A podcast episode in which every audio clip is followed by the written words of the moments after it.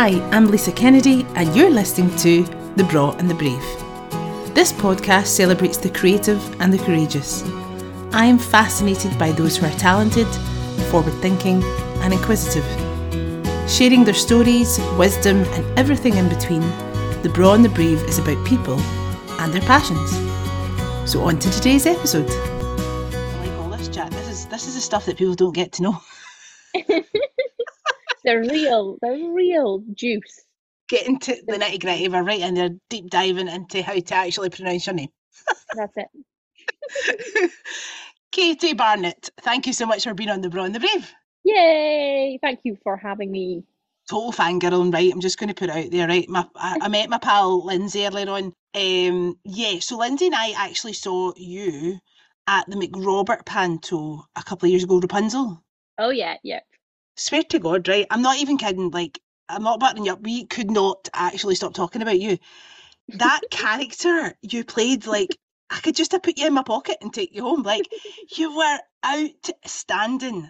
I hadn't seen anything like it. You were tremendous. And then I was so excited to learn that you were going to be in the uh, in the Tron Panto. Like, well, we'll say this year, but it was that year just gone. And Yeah. you, your performances have just blown my tiny mind. Oh, that's very kind. Thank you so much. That's very sweet of you to say. pleasure, uh, but it's all very true. So yeah, so big fans, big fans. Um, but there's so much to talk about. There really is because like, and I, I guess like a lot of uh, your peers, lots of friends, lots of people in the industry, like you wear many hats.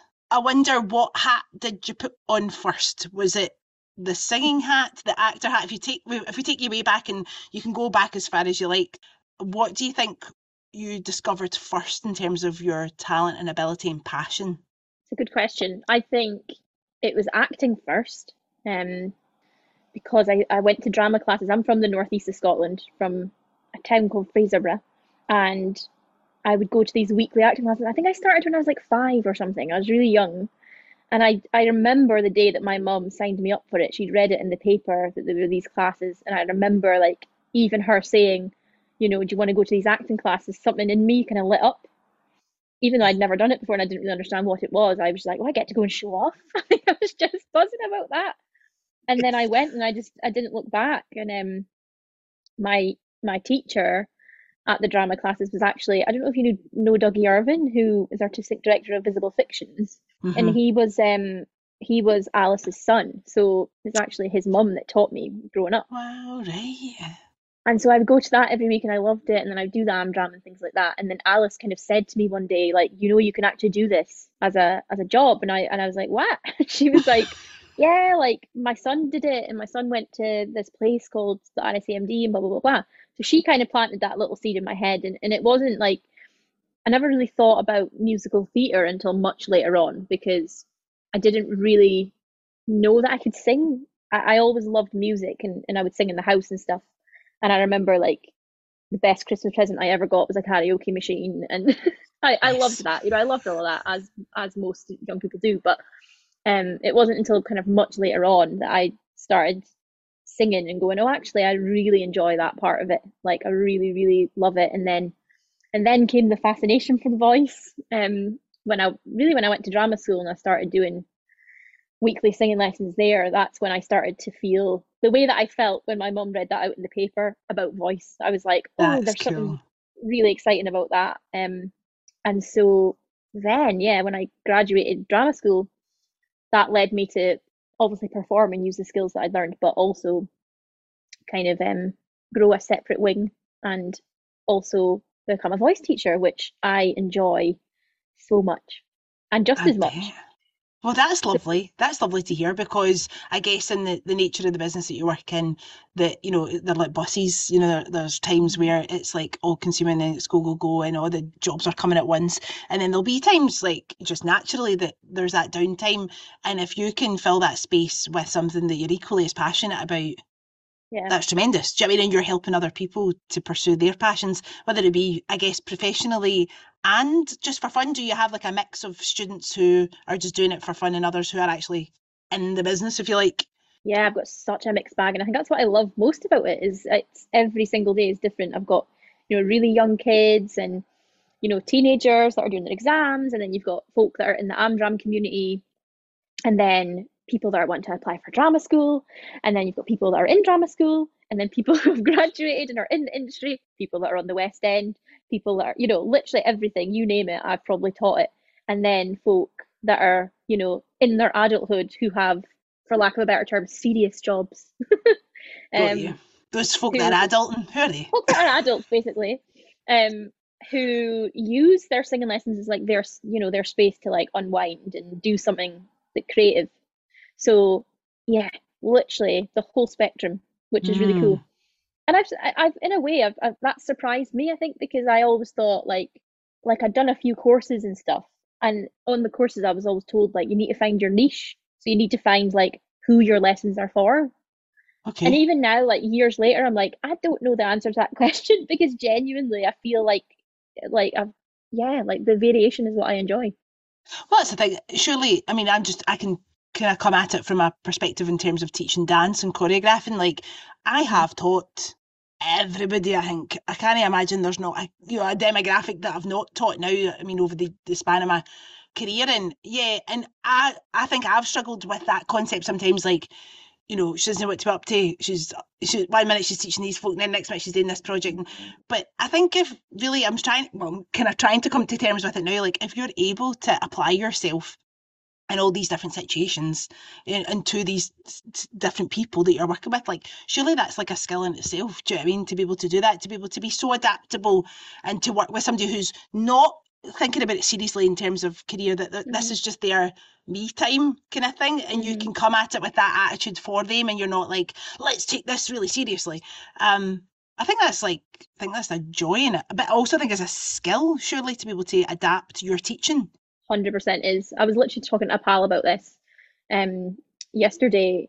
Um, and I was talking to my personal trainer about it as well because she was saying, like, it's the same yeah. with personal training. Obviously, like, everybody's got a different body, everybody's got different goals, everybody's mm. got different fitness levels. So you can make this plan, but then the person might walk into the room and you know, like I go into my personal training sessions and she maybe says to me, Oh yeah, do this, thinking it's gonna be easy, and then I'm like flailing about and she's like, Wait, what? Like thought you'd be able to do that easily. So the same thing goes, I suppose, for me. It's like I can plan until I'm blue in the face, but then you have to really on the spot be be very on it and just yeah, able to to improvise, I suppose. Um, yeah, I mean, and I speak about this a lot in the podcast, but I do think it's important, like that holding space for people and yeah. being reactive and not just being like, "Well, I made a plan, and this is what we're sticking yeah, to."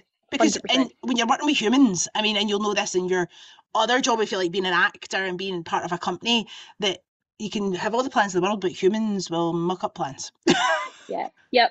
And also, like the voice is so linked to the body and to the mind, right? So every every aspect of you has to be working for the voice to then work. So that's taken me some time as well to, to learn, I suppose, is that a person's walking in as a person, not as a voice, you know.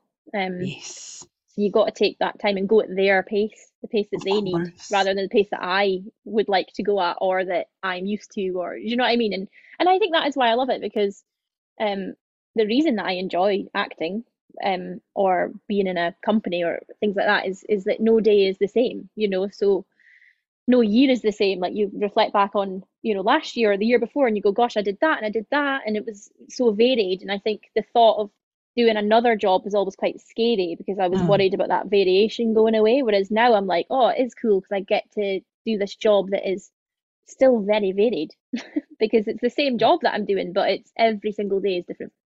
And yeah, just on that kind of idea about the singing as well, because I think I obviously came across you in terms of your acting and seeing you perform, and then obviously followed you online, sound like a pure stalker, um, and then realised that you were a singing teacher. And it was really interesting. I loved how during the panto, just there, that you'd shared, you know, some almost like behind the scenes and you warming up your voice and getting ready. And, and I guess like for anybody who's not necessarily in the world that you're in, that is an alien concept of like what you actually. I mean, everybody. I guess everybody knows like if you were in a choir or whatever, you would maybe do some scales or whatever. But the actual like physicality of like you've got to look after your voice, and especially if you're in some like panto where you're singing like every single day for weeks on end. And it just found it really fascinating, like this the kind of techniques and stuff that you use to look after yourself. And that is like a, a proper self care thing for your body and for your voice. Yeah. It is it's a discipline, I would say. Mm. Um is is what I've realised, you know, having done panto a few a few times now, I think my discipline has got stronger as the years have gone on because I've realised like, oh, hang on, like I'd be quite disciplined for the first couple of weeks, you know, I'd be eating well and I'd be doing my warm ups and then it would all kind of slip as it often does, you know. Yeah. But as the years have gone on, I've gone, oh no, I actually do need to be warming up every single time and, you know, taking care of myself right up until the bitter end. Um Yeah, because panto is a shift. Like it having is not worked on panto until that year there, so like I've done lots of lovely Christmas shows. Like I used to do some choreography for the Christmas shows in the Tron, but upstairs, like the wee show. But obviously, being part of the production team, you've got the lovely job of working on it. And then you're like, have a lovely time, bye. And then you come back Yeah. and see a performance or two. Um, but Christmas there, I worked on two different pantos and just watching the cast, the graft that, you know, day in, day out it's full on. It's it's a beast. it is a beast and I think like post pandemic I realised that Mm. because it's just the norm, isn't it? Like especially being in this industry, panto is just a given thing. It's just something we all do. It's just, you know, you do panto. Um but having that time off and coming back to it, I I well I mean I whew, like it's a few times this year that you know, in in the middle of the show or in between shows, I'd be like, "My God, this is this is hard. Like physically, really difficult. Physically, vocally, emotionally. You know, it's a Mm. lot. But then, like, there's so many amazing positive things that, that come with it that it, that it makes it all worth it. But it is, it's you know, without romanticizing it, it it's it is um amazing, but very very difficult. Mm. And I guess that's like with anything that is a passion that, that you know that you throw everything at it and you put everything in it, and it's going to there's peaks and troughs. There's going to be highs. There's going to be lows, and that's I guess just in, in general in terms of a career Yeah. in the world of the the performing arts. But just fixating on that kind of panto aspect, like so you said, like you were quite keen to have that variety in your career when you were. s So did you study musical theatre then? Is that the route that you went down? Yeah, I did. Yeah, I Mhm. ended up going to RCS and, and studying musical theatre. And in terms of that variety from coming out of your studies into the real life world, you know, can you kind of give us like a almost like a highlight reel of kind of projects, like ones that really stood out for you that you've enjoyed for whatever reason? Yeah. So when I graduated, I, I actually went straight into a job. I did. I went um to work at the MacRobert actually, um, Oh, cool. doing a kid doing a kids show that we then toured the UK with, and it was called Shark in the Park, and and it was um it was the Nick Sharratt books that like were quite um popular at the time. I think they are still quite popular. So that was the first thing that I did, um, which was um really cool. And then um from that I I did my first MacRobert panto. Um and that was great because I obviously really enjoyed that and, and sort of made my connection with Johnny, um, who I've worked with, you know, a lot since then. Yes. Um, and that yeah, that so that was my first time doing doing panto professionally, and I- and I do think that panto is my absolute favorite thing to do. I still think that like it's it's for me panto is the thing. I absolutely love it. Um, That's so nice to hear because having loved your performances, I'm like, I'm glad you're having a nice time. Yeah, I I love it. Honestly, I love love love love it. And it, yes, like I said, it is hard, but for me, panto was the first thing I ever saw. You know, being from a small town up north, you know, going to see the big panto was the thing, and I used to go every Christmas Eve, and I would look forward to it more than Christmas. And so I think it's also a part of me in, that way that it's kind of the reason why I'm doing this because I I love panto so much. Um, so I did that, and then from panto, I, I did a play. So then I did Hay Fever, which is a Noel Coward play. So that was very different. Um, putting on a very different hat there. No singing to hide behind. um, really challenging actually doing that play. Um, so that was on at the Lyceum and at the Citz, and I had a really good time doing that. I had a bit of a difficult time as well doing it, um, because I missed my brother's wedding, um, Oh, which was on yeah during the show, and that was quite difficult. And and you know it's things like that you don't get that back. But yeah, so I did that, and then I actually went straight into Our Ladies of Perpetual Succour. Um, Yes. so I joined that in London in in the West End production, um, and that was really like wild because I'd been doing hay fever and when the auditions for Our Ladies came around, I was so desperate to go into the room because I'd seen it and I'd absolutely loved it. And I was like, oh my God, like it's it's casting, like I really want to be seen for it. But it clashed with um hay fever. Um originally it was like, no, it's a clash. Um so you're not gonna we're not gonna be able to get the audition sort of thing. And then like a few days before the auditions happened, I ended up kind of go getting an email saying, actually, can you come in and audition anyway? And I was like, all right, okay, that's cool. So I went in and did the audition and ended up getting the job. And it just meant that I missed the first week of rehearsals. So oh yeah, okay. I was finishing Hay Fever while everybody else started to rehearse for Our Ladies down in London. So that was also very interesting because I was turning up. That's a lot. Of, yeah, it was like a week in, and everybody else was obviously like quite pally, and you know they all had um you know, got quite familiar with each other and stuff. And I was like, hiya, like turning up on week two. Hiya, pals. yeah. And um, gosh, so that was a bit overwhelming. And uh, I'd had to learn all the material um, while I was oh. doing hay fever. So I, I remember I would, during hay fever, I would come off the stage and like in the interval, I would be doing my lines for Our Ladies. And then I'd be going back on and I'd be coming off and like singing a song from Our Ladies. And it was just like my brain was split in two at that point. And that's yeah, the thing about that work, isn't it? Like it never necessarily always just lines up beautifully where it no. gives you a wee bit of time off and you know to recuperate and like no, it's all gonna come at once or yeah. not at all. of course it is because yeah, like well after that, I mean that was my first year out where it practically all like aligned mm-hmm. very well. And then obviously there's a lot of space and time after that, but that was a hectic time. I was I was quite not well actually during that that first week of Our Ladies, I was quite ill, like just run down, I think. Um, yeah. But it was that way as well when I was new girl, so I was scared to say, oh, I don't feel well. So I remember like soldiering on through those rehearsals, and then we had this doctor that came in, like a company doctor. We all got like vitamin shots at oh. Wow. Like vitamin, I think it was like B twelve shots that we all got to keep us well and everything like that. And I and I kind of mentioned to the doctor I'm not feeling well, and he did a couple of tests, and he was like, "Hey, like you are not okay." it's like you need to rest. And I was like, I must rehearse for this play. Do you know what I mean? Oh, here's Again, a pint of blood while we're at it. Hindsight's a funny thing. Um, and so yeah, that that was me in London for I think it was like four or five months that we were down there for. Um, mm. and then by the end of that, I was like, get me back to Glasgow. I could not wait He's to come back. Yeah, well, that's the thing. Like you know, I I find it hugely brave for a start.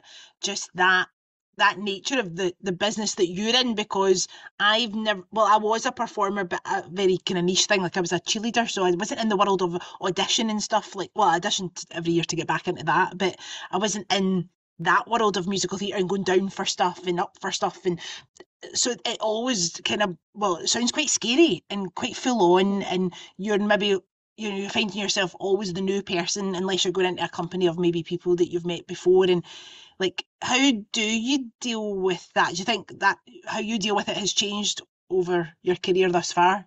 Oh yeah, one million percent. Mm. I think like when I first graduated, I was quite like I would go down to London a lot. I would be going and auditioning and taking it all in, and I had, you know, West End was always the thing that was in my brain. It was like I want to be on the West End. I want to be on the West End, and then I did that, and then I was like, oh, and it was it was great because I, it was a Scottish cast, so it was a bit of home, you know. Yes. Um, I was a cover, so I wasn't on every single night, so I got to kind of dip my toe in, if you will. Nice, and it was okay. a play that I really, really liked. So it wasn't like a play that I, you know, sometimes you have obviously have to do things that you're not absolutely as keen on. But this was a great, it was a great, great show. But having that little tiny taste of it really changed my my sort of yeah view on on all of that that you that you've mm. spoken about. And after that, I did have a, I had a conversation with my agent, and I sort of said like London isn't the one for me. I was kind of like I, am happy to to go down audition for things if I really feel like oh, I would love to do that.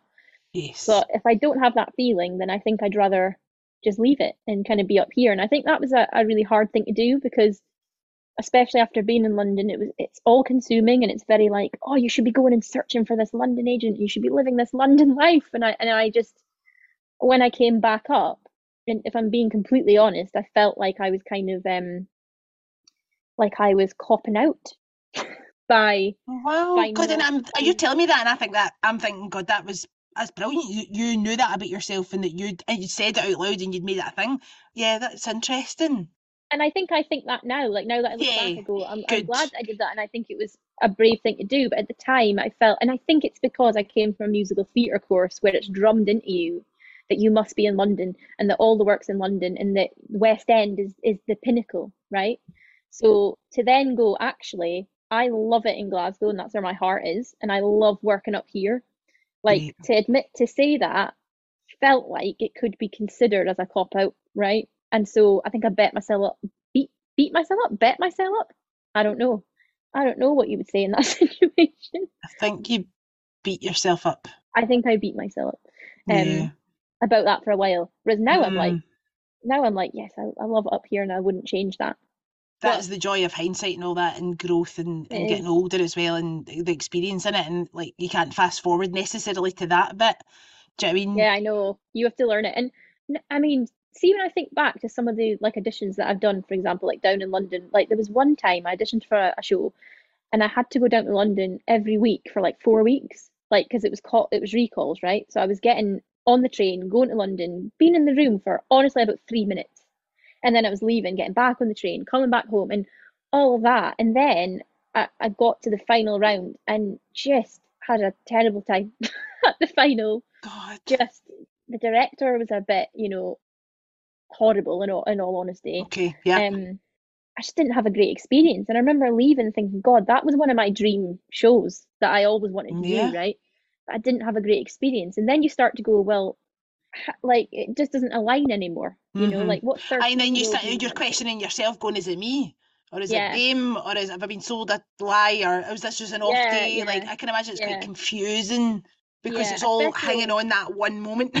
Yeah, and I think especially when you've got such strong ideas as a, as a child or Mhm. as a younger person of what you want, and What so if you is. don't then achieve that, you feel like you failed, you know, instead of going, no, I've just kind of grown past that or I've gone on a different road.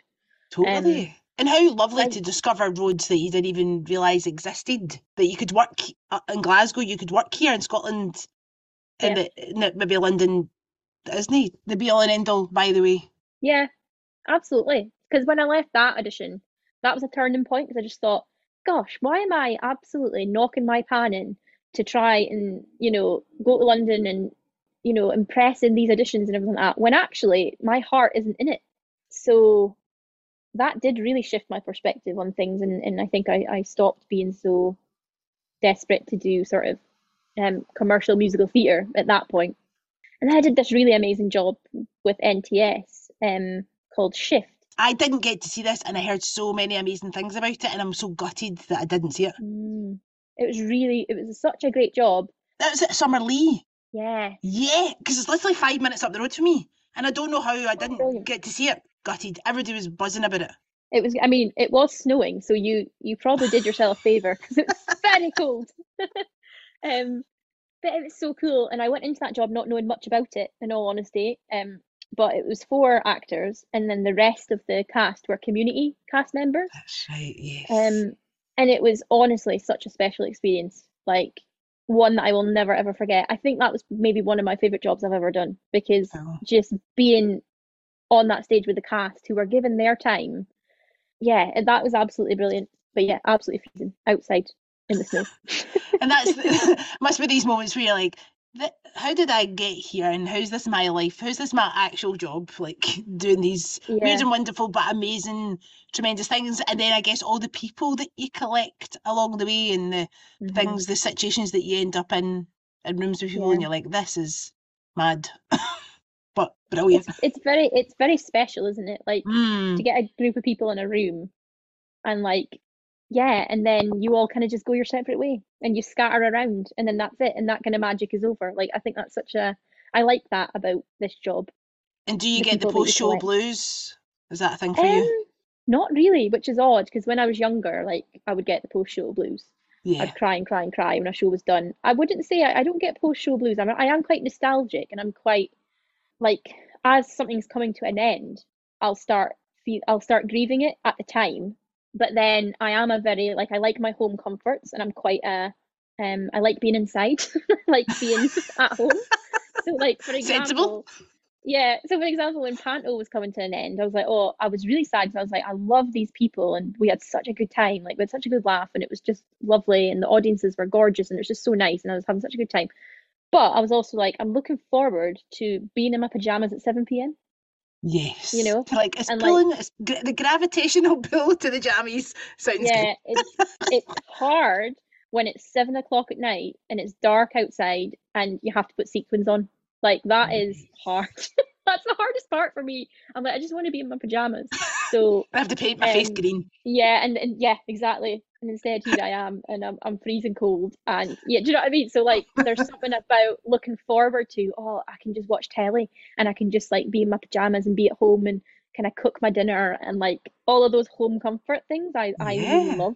Not to be um, underestimated for sure. That's all the self care that of all those weeks or months or what- however it's been that you've probably not been looking after yourself to the best of your ability. It's like just making up for that lost time kind of thing. And that's important. It's like, you know, can you pour from an empty cup? So I guess you've got to like top that yeah back you're you're kind of just you're kind of just getting through aren't you like when you're in a really intense work period you're just doing what you can to get through so coming out the other end of it you're like oh now i've got time to actually do things it's great but then i get about a week into that and then i start going oh i've got too much time Yeah, and itchy like- feet. like I like that mentalist when I've got no time to do anything else and I'm obsessing about one sentence. I like that time. I know, I know. There is something about being busy, and then the time that you do have, you really cherish it. Whereas Yes. then, you know, when you have tons of space and loads of time, it's like time becomes less valuable because you're just like, I've got loads of it. So it. And um, are you somebody who sweats the whole like when's the next job coming in, or do you think like because you've got your singing lessons, that's that takes away that element of it because you're not necessarily focusing on when's the next Yeah, job it- coming in? it takes away that element now. I mean, I used to be 100% like Mm, pre-pandemic, I would say. I would stress about that a lot. I would kind of a job would be coming to an end, and I'd feel very overwhelmed at the prospect of like having no job at the end of it. of And course. it go it's it's it's always been hard for for me because I think my personality type I'm quite I like structure and I like being told where to be at what time and obviously you know our job does not allow that when you don't have a job to go to so it that's always been quite difficult but then when I started teaching and, and my Mhm. singing teaching really kind of took off that did relieve that stress so now and um, was that pre-pandemic or around about the, the time of the pandemic that you started doing that? Um, well, I've been teaching for for like seven years or something, like doing singing lessons, but it was it was only in the pandemic that I started doing it, you know, as more of a job. Like Yeah.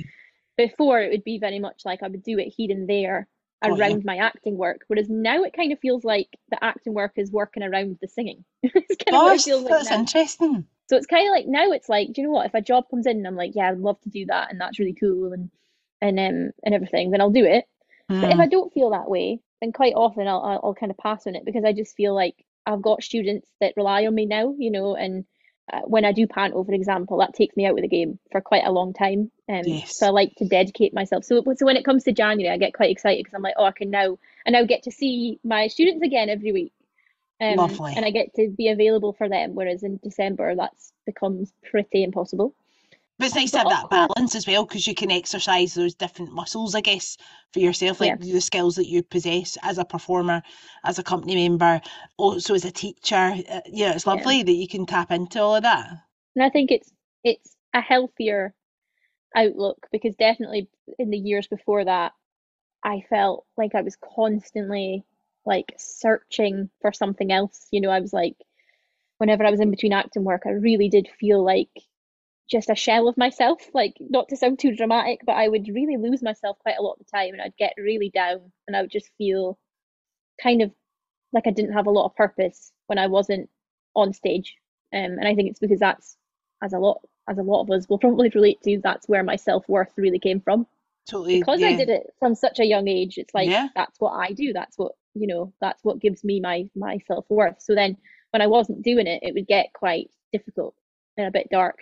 So now I I, I think it's it was the right thing for me to do to prioritize something else, you know. Yeah, I and appreciate you saying that because anyone listening, like that's that, surely that's the message we want to be putting out there. Do you know what I mean? That Yeah. you know, like no, because I, I guess you are sold an idea or a story and also we formulate these things in our head. It's the same with like social media and all that. Do you know I mean? It's all smoke and mirrors. Do you know I mean? Like, uh, what is important is that you find that balance in your life, however, whatever that looks like, you know, and not to put too much pressure on one thing or to put you know, all your eggs in one basket in terms of who you are if you're not doing that one thing. Mm. You're, you're a whole person. There's so many things that you've got to offer, and it's not necessarily always on a stage or teaching somebody yeah, how to sing.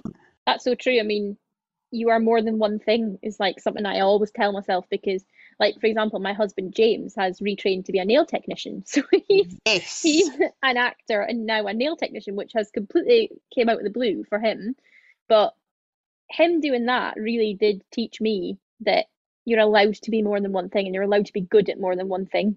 You've got more to offer the world than just this one thing that you've always done. Do you know what I mean? Correct. And it doesn't dictate your whole worth. Um, Hundred percent. I say this as if I know it all the time. Of course, I don't. Of course, there are days no, when I still. but it, you just keep saying it, and hopefully we'll, you know, we'll cotton on, and we'll we'll remember that when we're having like an existential crisis. yeah, that's what we hope anyway. The whole uh, creative process. I'm interested to know about that from your perspective. I don't know if you want to take one specific role to, to kind of give us an idea, but I'm just really, really keen to understand how you are able to do the things you do because you're awesome at it. I think again it's changed over time. So like I think for me, oh, it's gonna sound so wanky, but it's it's it's a feeling thing. So like it's an instinct. But like when I went to drama school, for example, I I became very um intellectual with it or I would intellectualize it a lot and I would mm. try and break it all down and find all the beats and intentions. And I think what that did was actually undid a lot of my instinct. wow, so then I got okay. very in my head about things and I would be like, oh God. And I remember going into a performance class when I was at RCS, funnily enough, with Dougie Irvine that I mentioned at the start of the podcast. And he said to me, like, can you just do a song that you like hardly know? He was like, just choose something that you hardly know. And I was like, right. And I got up and sang this song that I hardly knew. I was just totally busking it. And at the end, like pretty much every one of my classmates was like, Katie, that's the best we've ever seen you. Like, what was that about? And that again, that was another turning point when I went, oh, like I need to try and like not chuck every head out the window, not that, but just like not let my brain totally get in the mm. way of this and kind of trust that like there's some sort of I don't know instinct that that you need to kind of yeah. listen to. So after that, I tried to just kind of let that lead and then let the other stuff also come in, but not until a bit later. So, for example, with Panto, I used to get quite in my head about like making a choice and like, oh, like, you know, and oh, what if it's not funny and like all of that. Whereas now I kind of just try and go, just see what like comes out and then and then go from there. I don't know. I don't know how to describe it, but just like kind of let it out and then shape it rather than yes. trying to shape something before you've even let it out. If that makes sense. Uh, yeah, hundred percent. I mean, it's clearly innate in you, and like you're saying, it's that instinctual thing. But watching it, and I guess I've got that kind of head on where I, you know, I've got a wee bit of insight to behind the scenes of working in that. So, you know, mm-hmm. it feels like you know you carry that character the entire way through like from basically from the top of your head to your pinky toe it feels like you, your whole body is acting you become that character you become like somebody else and you know, people are like hey newsflash that's acting but because and i think it's the nature of the things that i've seen you in because it is panto and it's mm-hmm. that exaggerated over the top otherworldly kind of characters but i just you know, it was very much the physicality, also the voice for me. Mm-hmm. You know, I, I remember the, obviously deliberate choices in terms of your voice and Rapunzel. Um, I just got a picture in my head of you with your tongue sticking out to one side. It was tremendous. Like I remember the, the Lindsay and I both looking at each other and like, oh, just sheer joy. But then to this year's panto, very different again, and leaning in to your brilliant accent and you know celebrating Scots and celebrating that you know that voice is tremendous. Again, is that something you've just experimented then in terms of what you do with your voice? Yeah, it is. It's it, again, it's just like I think a lot of it does come back to what's the most daft thing that I can do because I love being daft and I lo- I'm really not afraid to to make a tit of myself. Um, Great. It's and I think that comes from doing this from from when I was really really young. So like I feel like if I started doing this when I was older, I might have been mortified. Do you know what I mean? Get So there's something Yeah. about doing it when you're younger, when you're not afraid and you've not got all of that self doubt. And then maybe when I was younger, I've done something a bit daft and somebody's laughed once, and I've gone, "Oh right, okay, well that must be funny." So uh, that so now I'm kind of not afraid to just be like, I don't know, like do something daft and see if it sticks. Yeah. So I think for me, it's just about like do the daft thing. Like, and if nobody laughs, nobody laughs. Like, it doesn't matter. Do you know what I mean? But if you don't Uh-huh. allow yourself, like, fully just like go for it. So, like, when it comes to to voices and stuff like that, I just like to honestly be like, what is the most ridiculous sound that I could make, and then kind of sometimes take it back or be like, oh no, actually, that does kind of work. And I think, to be honest, Johnny eggs me on. like Johnny, I can only imagine. like Johnny, when when we're in the rehearsal room and if Johnny's directing it, like he will just be like, Katie, do what you've just done, but then do this as well. And then it just grows arms and legs and it just becomes off the scale ridiculous. So like the tongue thing, for example, that the witch did in, in Panto, that was me just one day in rehearsals. I just like stuck my tongue out at one point and Johnny was like, More, more tongue, more tongue. Do you know what I mean? So he just he takes it and just ramps it up a level. And I think after working with Johnny for a couple of years, I just kind of realized like I'm allowed to go that far. Yes. Uh, do you know It's I mean? encouraged. It's actively encouraged. yeah. And if you're gonna do it, Panto's the time to do it. Do you know what I mean? So oh, aye. Throw everything at yeah, it. I mean that that cast at Christmas there, like just what a stellar cast, like you know, and we Mhm. with Johnny at the helm, like I, so I interviewed Johnny for a Braw and Brave live in Saltcoats Oh, brilliant. last year. I mean, it nobody needed me there. I asked him one question, and you, as you can imagine, he just was just like held the room. It was just the most wonderful thing ever. And I mean, he's just like an actual genius amongst Yeah. us. He is. He's very, very special human being. Mm. Like as a person and as a creative. It must be lovely, yeah, because I can imagine having not worked with him, although because I was introduced to Johnny because when I was working at the Tron on the wee show, so I think it was my first show with Snow Pals. Obviously, it was the time of the panto, so I remember them all being in the green room, and I remember walking in in that way, like I'm the newbie. I'd never really worked at the Tron apart from like the youth theatre and stuff, and then you know it was him and uh, Darren Brownlie, and they were like, "Hi, doll," and I was like, "You know, you don't even know me, and you're just like made me feel really welcome." So I get that impression that it would be a very welcoming space, but also just like the material, like you're starting with something really good, and then Mhm. you add Katie Barnett on top, and I mean, there you are. It is it's, exactly what you said. Like the material like just does its job for you, essentially. It's so funny. And Johnny's also amazing at like, you know, if you do something, you change a word or you or you or you do something a bit different, he's so good at just be like, yeah, like do that, or like giving you room to do what you need to do with something. And but I mean, I've been totally spoiled working with Johnny and doing doing parts that he's written because they're also like hilarious and random and like just like creatures and just all sorts. It's not, you know, your typical princess in a panto. It's like ridiculous characters that only Johnny could write. So Yeah. I've definitely been spoiled. Well, surely that. that's why you get into this to you know to play at shops and and really use your creativity and your imagination. Yeah, and I think surely like that is the joy when you're pulling together all these creatives and all of their ideas are very much welcomed and valid and Yeah. used to just amplify what's already on the page. Do you know what I mean? Yeah, hundred percent. It's it, oh, it's it's so amazing, and he's also like, sorry, this is turning into the Johnny McKnight show. I know it is a wee bit. like, there is no there is no better education in panto than watching Johnny do panto because Mm. like being in the wings and watching him or being on stage with him like honestly when i say that man does never give less than 100% it's wild every single show and i had one moment during this panto at the tron where i got really emotional i was in the wings and i was just about to come on and johnny was doing one of his songs and it was his solo song and he was just dancing about and singing his song and, and it was a kids show at like 10 in the morning and i just thought to myself gosh he's given it everything he's got. Like he's given it as if this might be the last time he will ever perform, Hmm. right? For the kids that are out there. When, you know, I'm sure we've all been in the situation, you've been in shows with folk that are like, oh, it's kids, let's just phone it in. Do you know what I mean? But Johnny's like, no, like everybody deserves. Everybody gets the same good time." energy. Yeah. Yeah. And well, I saw I you twice that. and you were exactly the same. I came to see the Tron Panto twice. It was that good. And you were exactly the same. I think that's that that thing about, you know, acting from the top of your head to your pinky toe from the whole cast, I have to say. Everybody was tremendous. Um, but yeah, um, so you mentioned James earlier on, and I think so. After seeing you in the, pa- I think I was quite excited because I, I discovered your Aye Tunes page, having seen you in the panto at MacRobert, and then hadn't seen you ever kind of since. And then I think it was during the pandemic, and I was like, "That's the girl from the panto." and then you were doing this other amazing thing. So Aye Tunes. Yeah. Anybody's been under a rock and doesn't know what this is all about. Where have they been first and foremost? But where did the idea for Aye Tunes come from? Um, literally just me, like during the pandemic, me and James.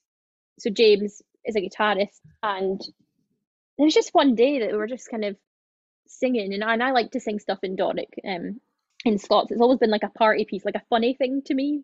So we were like playing a song, and I thought, oh, let's just change this into Doric, and and we just filmed it. I was in my pajamas as well, which I'm kind of gutted about. Obviously, I was in my pajamas, and I had this massive stain down my pajamas. I hadn't, I hadn't Keep it real. Keep me real, Katie. It was peak lockdown, you know, peak lockdown when none of us were, were leaving the house. Like, nobody's bothered Um, now.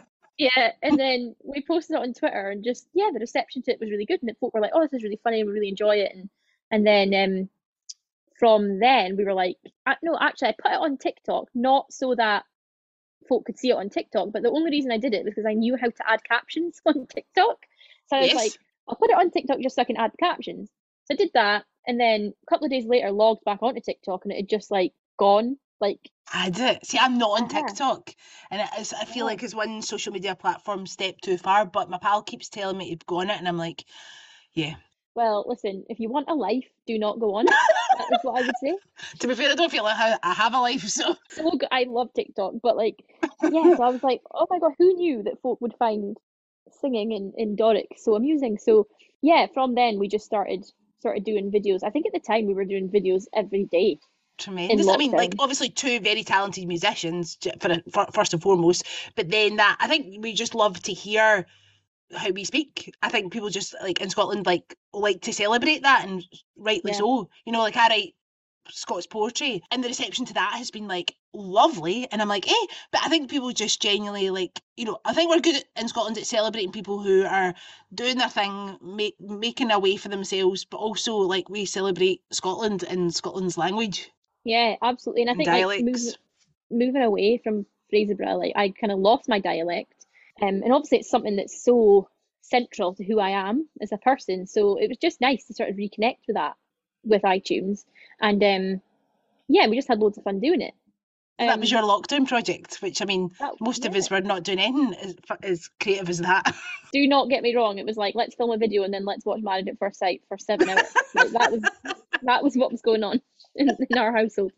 Um, so yeah, and then that was cool. And then from then it was yeah, the reception was amazing. We played at somebody's wedding, which was I thought was yeah, which I thought was crazy. Someone was Oh, like, "Do you want to come and play these songs at our wedding?"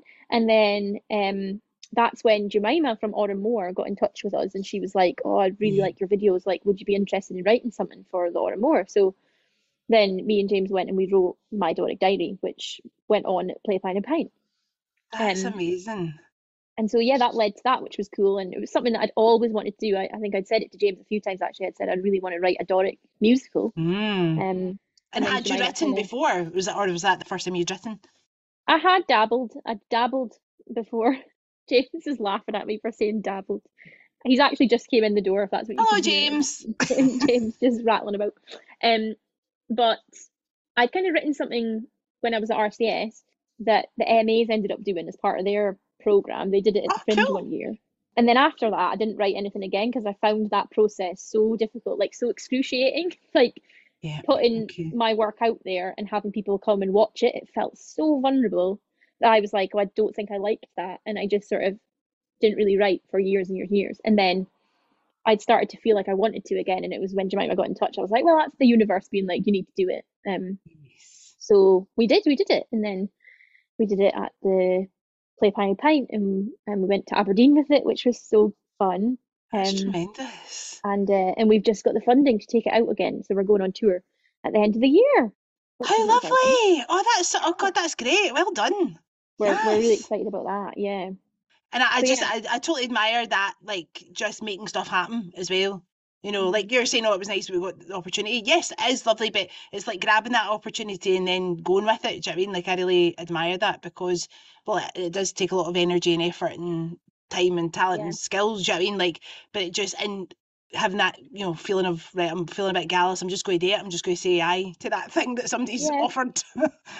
I think as well because like fun like linking it back to what we are talking about earlier, like my my original dreams and goals were, you know, West End and commercial musicals and all that. And then as I got older, I was like, actually, what I would really love to do is perform something in my own voice. So like I want to do something in Doric. And I'd gone to a couple of auditions for a couple of plays that were written in Scots and Doric. and I just never got them. And like, I just, there was sometimes opportunities that were coming up and I wasn't getting in the room for them or like it just never aligned.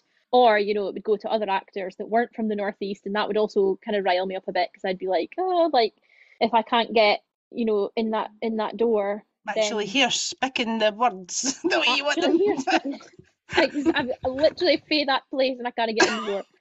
So I I- was like, "Do you know what? I'll just write it. Do you know what I mean? And then and then it- and then it'll happen. I don't have to sit and wait for somebody else to be like, I'm going to write this thing that might you might be able to get an audition for. It was like, no, we'll we'll just write it and then and then make it happen. So yeah, that one wee video that we did that random day did it. has led to that. So that's fantastic. Um, and I'm excited to do that again.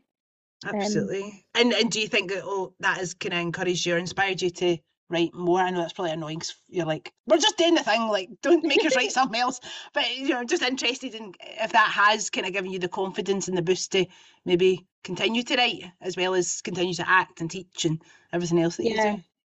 I think so. Hmm. I, I don't have anything like it's not like I'm like, oh, I'm desperate to write this exact thing, no, but it's no. definitely got got those juices flowing again and made me realize that I can do it. Because I think with writing, for me anyway, like I'm not the sort of person that can just bash it out and then it's done. Like it's a very long process, you know. It's like Kind of. draft after draft after draft.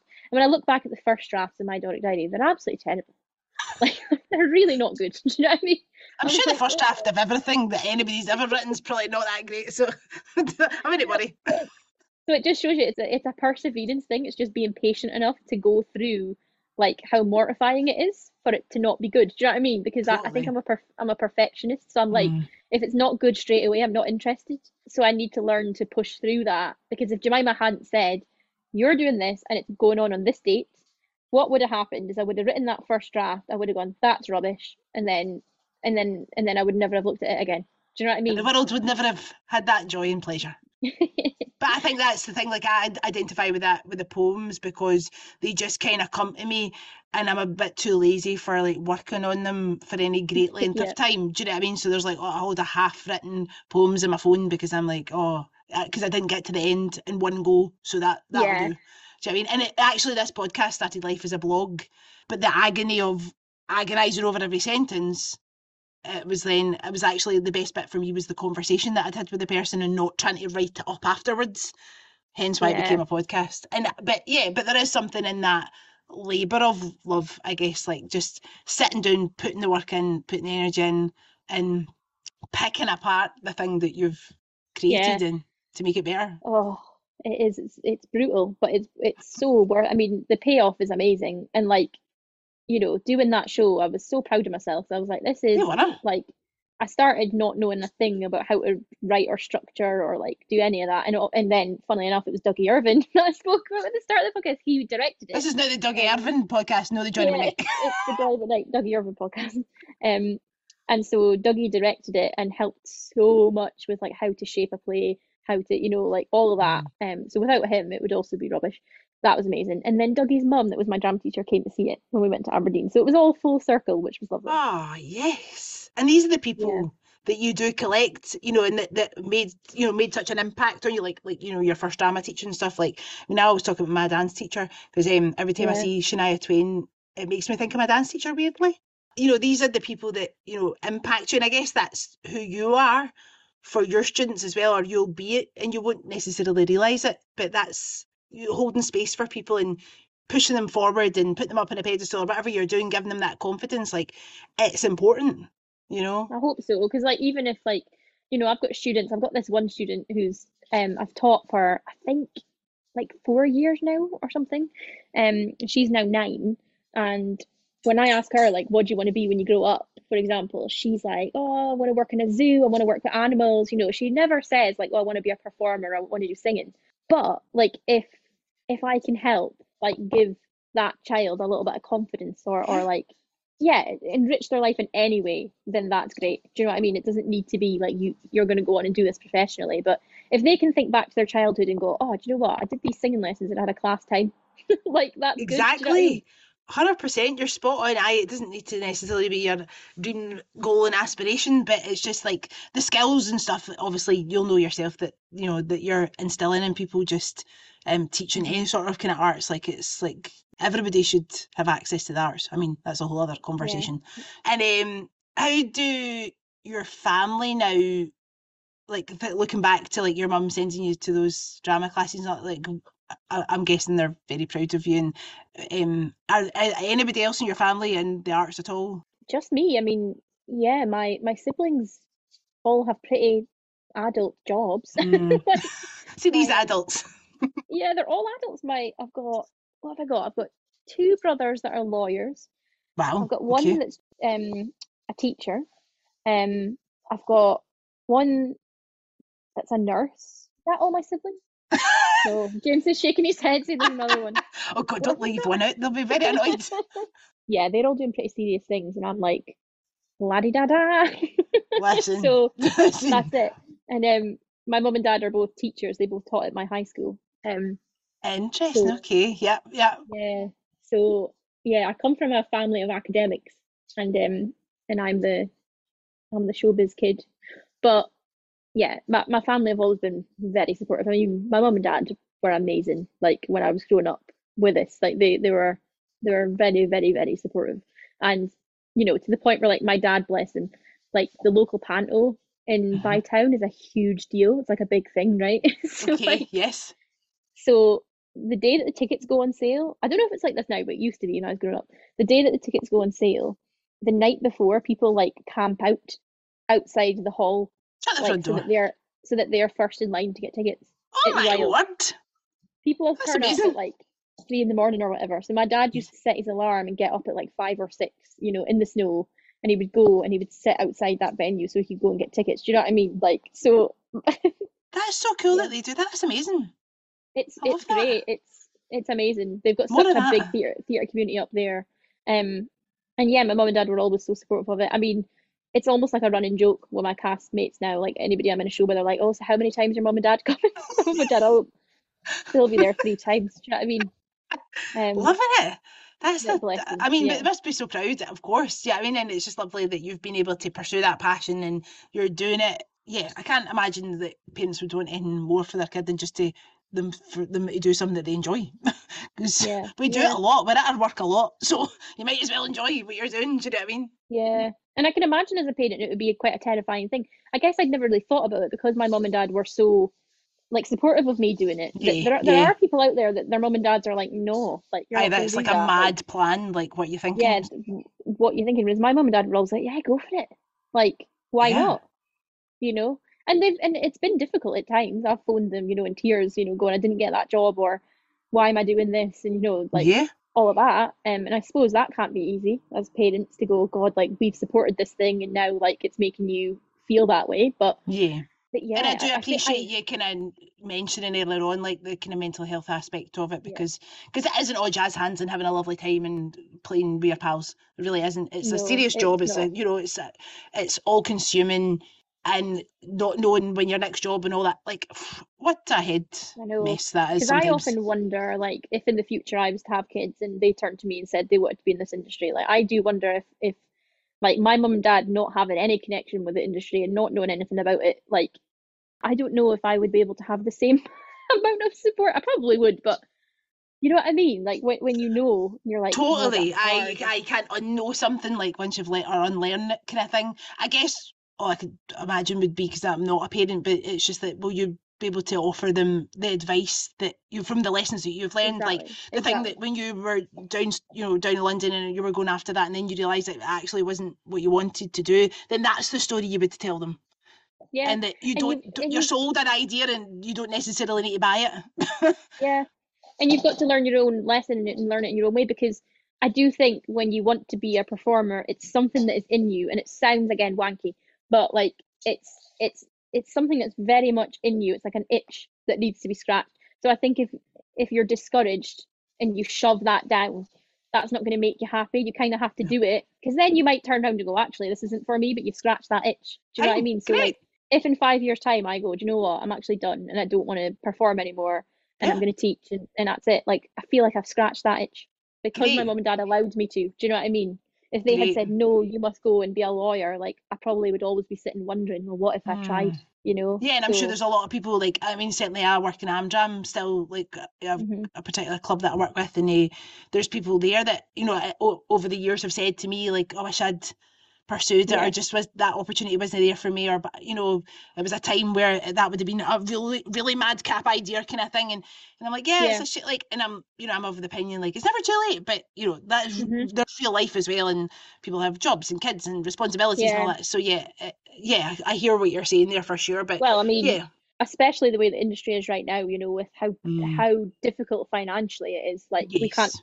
You know, sidestep that. I mean, I'm also No. very aware of the privilege that I have, which is that my parents, you know, financially supported me in big ways. And and if they hadn't done that, you know, I wouldn't have um been able to do the things that I've done. That's just a fact. So like coming out into this industry right now, I mean, I've got loads of students, you know, who are currently training or who are about to audition to go to drama school, and you're like, gosh, like coming into this industry at this point in time with the cost of living and the cost of being in this industry, you know, the low wages and the work and all of that, like it's a lot. It's really, Yeah. really hard. So like there's all of these factors, you know, Hmm.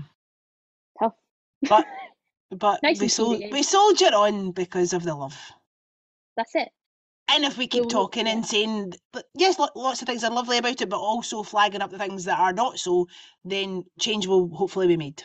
You know, if enough Yeah. people are saying it, do you know what I mean? And it's not just all like, I crack on, jazz hands, five, six, seven, eight. Because I do, I do worry. I'm like, God, we're, we're we are going to lose a lot of people, Yeah. you know, that are very, very good at their jobs because of the state of of this industry Mhm. just like the how difficult it is to live being a performer. Like I've seen these reports, these reports. They're probably TikToks. Let's be honest, they're not reports. But like I've seen these valid, these valid information from TikTok. information. to be fair, I wouldn't watch the news. You're probably better watching TikTok. So. Do you know what I mean? I've got this habit of saying I read this thing, and we all know that I read this thing actually means I saw a TikTok that um like showing you know West End performers that are working three jobs or whatever. That's a Like, piece of nonsense. What is that? Do you know what I mean? Like, I why is that a thing? That's terrible. These people are like professionals knocking their pan in. Know, and you pay all that money for the training and all that to get to the top of your game to then be like, right, I've, I've also got to do these other jobs to support what I do. It's wild. It's wild It really is wild. But it sounds to me like you bringing it back to you, Katie. Like it sounds like you've got a lovely balance in terms of the things that you are obviously very, you know, you're trained to do. You're you you're passionate about. You love to do it. Um, that you've found that nice balance. That you're you're you are spinning all those plates. You are sometimes the emphasis on, is on one more than the others, and I think that's great because it just keeps the juices flowing. And they all talk to each other. They all feed off each other. All these things. do. Yeah, I hope so. I mean, right now it feels like it's a balance. Um, Yeah. Of course, like we said earlier on, there are then times where I get an acting job, and like for example, when I was doing Bard in the Botanics last summer, um, Mhm. and I was rehearsing for one play during the day and performing the other play at night. So it was like Wow. 12 hour days, if not, I feel, aye, it would have been 12 hour days, pretty much every day in a row for six days. And then I'm also trying to teach. Do you know what I mean? So like occasionally I'd be like, or like during Panto, I'd be come, I'd be doing a show and then I'd come off and I'd go home and I'd teach three lessons and then I'd go back to Panto and do Panto at night. So I mean, plugging yourself in at the wall, like jam. so uh-huh. So that's it. So James is always saying to me when I get downtime and I'm like, oh, like um, you know, I feel like um, I've got too much time in my hands. He's like, you better enjoy it because you you then go into a job and it's like you literally work 12, 13 hour days because you're like, I've got this and I've got this and I've got this, and then you know there's loads of rest time when I'm just chilling. But it's just yeah, the balance is there, but sometimes it's a bit of a, Not so much. a slippery slope. Yeah. So Like, I That's just check nature of the job, myself. It's good if you've got somebody there going, hey, excuse me, just remember. well, he also James also compares it to working offshore, which I find really useful. Oh, yes. because it's like you put in loads and loads of work, like it's quite concentrated, and then you've got you know a bit of time, yeah. and it's like instead of thinking of it as like, well, I'm unemployed or I'm like, you know, whatever. It's like, no, I did my work and I did a lot of it at once, and now, That's yeah, that's very clever. That makes a lot of sense. yeah, I quite like that. I like putting a positive spin on something for sure. That's that, that's that's clever. Well done, James. Yeah. Um, now I'm, a- I'm highly aware of time because I've taken up lots of your very very valuable time. Uh, but I wonder if you would indulge me very quickly on a couple of hingamajig questions, which are just randoms that I like to ask each guest before they leave the podcast. Yeah. Cool, thanks. But if you'd said no, I'd be like, all right then. I know, can you imagine? I'm like, no, goodbye. End of podcast. As she desperately tries to find them on her phone. So there's like 70 odd, but I'll just pick out a couple of randoms. Great, love it. It's Right. just your answer of the day, Katie. It's no, well, no hodgy it, Okay. right? Okay. Um, what song do you know every single word to? Um, what song do I know every single word to? I was gonna say happy birthday. Um, probably um defying gravity. I can imagine you do I mean defying gravity, to be fair. I know. I think I feel like I know every word to that. Anything that's like classical music, not classical. Anything that's like classic musical theatre that I would have blasted in the car when I was younger. Um, I could probably si- sing every word to. Um, favourite childhood meal? Oh, oh, I was thinking about this the other day actually. In the school canteen, there used to be these like fish things. They were like shaped like fish, and they were fish, obviously. And then you would get these really good chips at the side of it. And I just I had a hint of nostalgia the other day, thinking I'm never going to taste that again. Ah, Yeah. So like, like it was like a fishy thing. I like it. I like it. Um, best day you've ever had? Best day that I've ever had. One of the best days that I've ever had was when we went to go and visit our puppy. We went to go and visit and pick one. Darla. Her name's Darla. I love her. Um, Was this we in, went- was she inspired by the puppy in the panto? Yeah, she was. She was. Because Dolly. Dolly. was so gorgeous and Dolly was in the rehearsal room with us and after the first week of rehearsals I went I was just like I'm in love with Dolly. And then James had a client who had a dog um that James was also in love with, who was a little poodle. And uh turned out that that uh where where James's client got her dog from, they were having another litter. So it all kind of aligned. Um but Darla does look like Dolly's twin. It's so funny. Well, They it's look because when you put a like- picture on or a video, I was like, oh, you must be babysitting. And then I was like, no, No, wait, no. different dog. I know, different dog. Although Do- Dolly and Darla have met and they played so well together. It was so cute. Surely that's a Um, show in itself, Dolly and Darla. Do you know Uh, I'm Dolly and Darla. That's it. I know it sounds like a show, doesn't it? But um, yeah, when we went to visit the puppies and pick one, that was a very special day because immediately we knew that it was her, and it was such love. Like it was just an amazing, amazing day. I'm so glad you've got her in your life because I know the joy of it. It's just the Yeah, best. oh, um, can you handle two more? Yeah, Do you call it a house coat or a dressing gown? dressing gown. I like your style. No, I don't think I've ever called it a house coat. No, No, fair enough. I call it a house coat. Really, I think is that a Glasgow thing? Um, I'm in North Lanarkshire, so I don't know. Just a central belt sort of thing. No, a dressing gown for the win. I hear you. And the question I ask everybody is what is your favourite Scots word or phrase? Because it's called the Braw and the Brave, but you could absolutely give me a Doric word. Whatever whatever word comes to mind. Who's your doos? Who's your doos? Who's your doos? And that means It means how you doing. Yeah, but in actual translation, I think it means how's your pigeons. oh doos. Yeah, yeah, Doos, yeah. That's what. So it means how's your pigeons, but it's it's now just developed into how are you? Who's your doos? Yes. I love that. How's your Yeah. pigeons doing? How are you? Love Who's your that. Well, listen, you're going in the Hall of Fame because nobody said that in the whole 199 episodes of the, the podcast. So, Katie Barnett, thank you so much for being equal measures braw and brave. No, I can't thank you enough. Thank you so much. You're an absolute star, and I wish you all the best with whatever you're up to next. And I'm looking forward to seeing the show later on in the year. I'm so excited. Yay. Thank you so much. Honestly, it's been been lovely. I, I hope that Ah. I haven't um waffled on. For too, Hello, for too hello. long. I'm the queen of waffling here, so they'll be just editing me out. That's usually the way. I hope you enjoyed today's episode of The Braw and the Brave, a podcast about people and their passions. Join us next time for more insight and inspiration from my wonderful guests. Bye for now.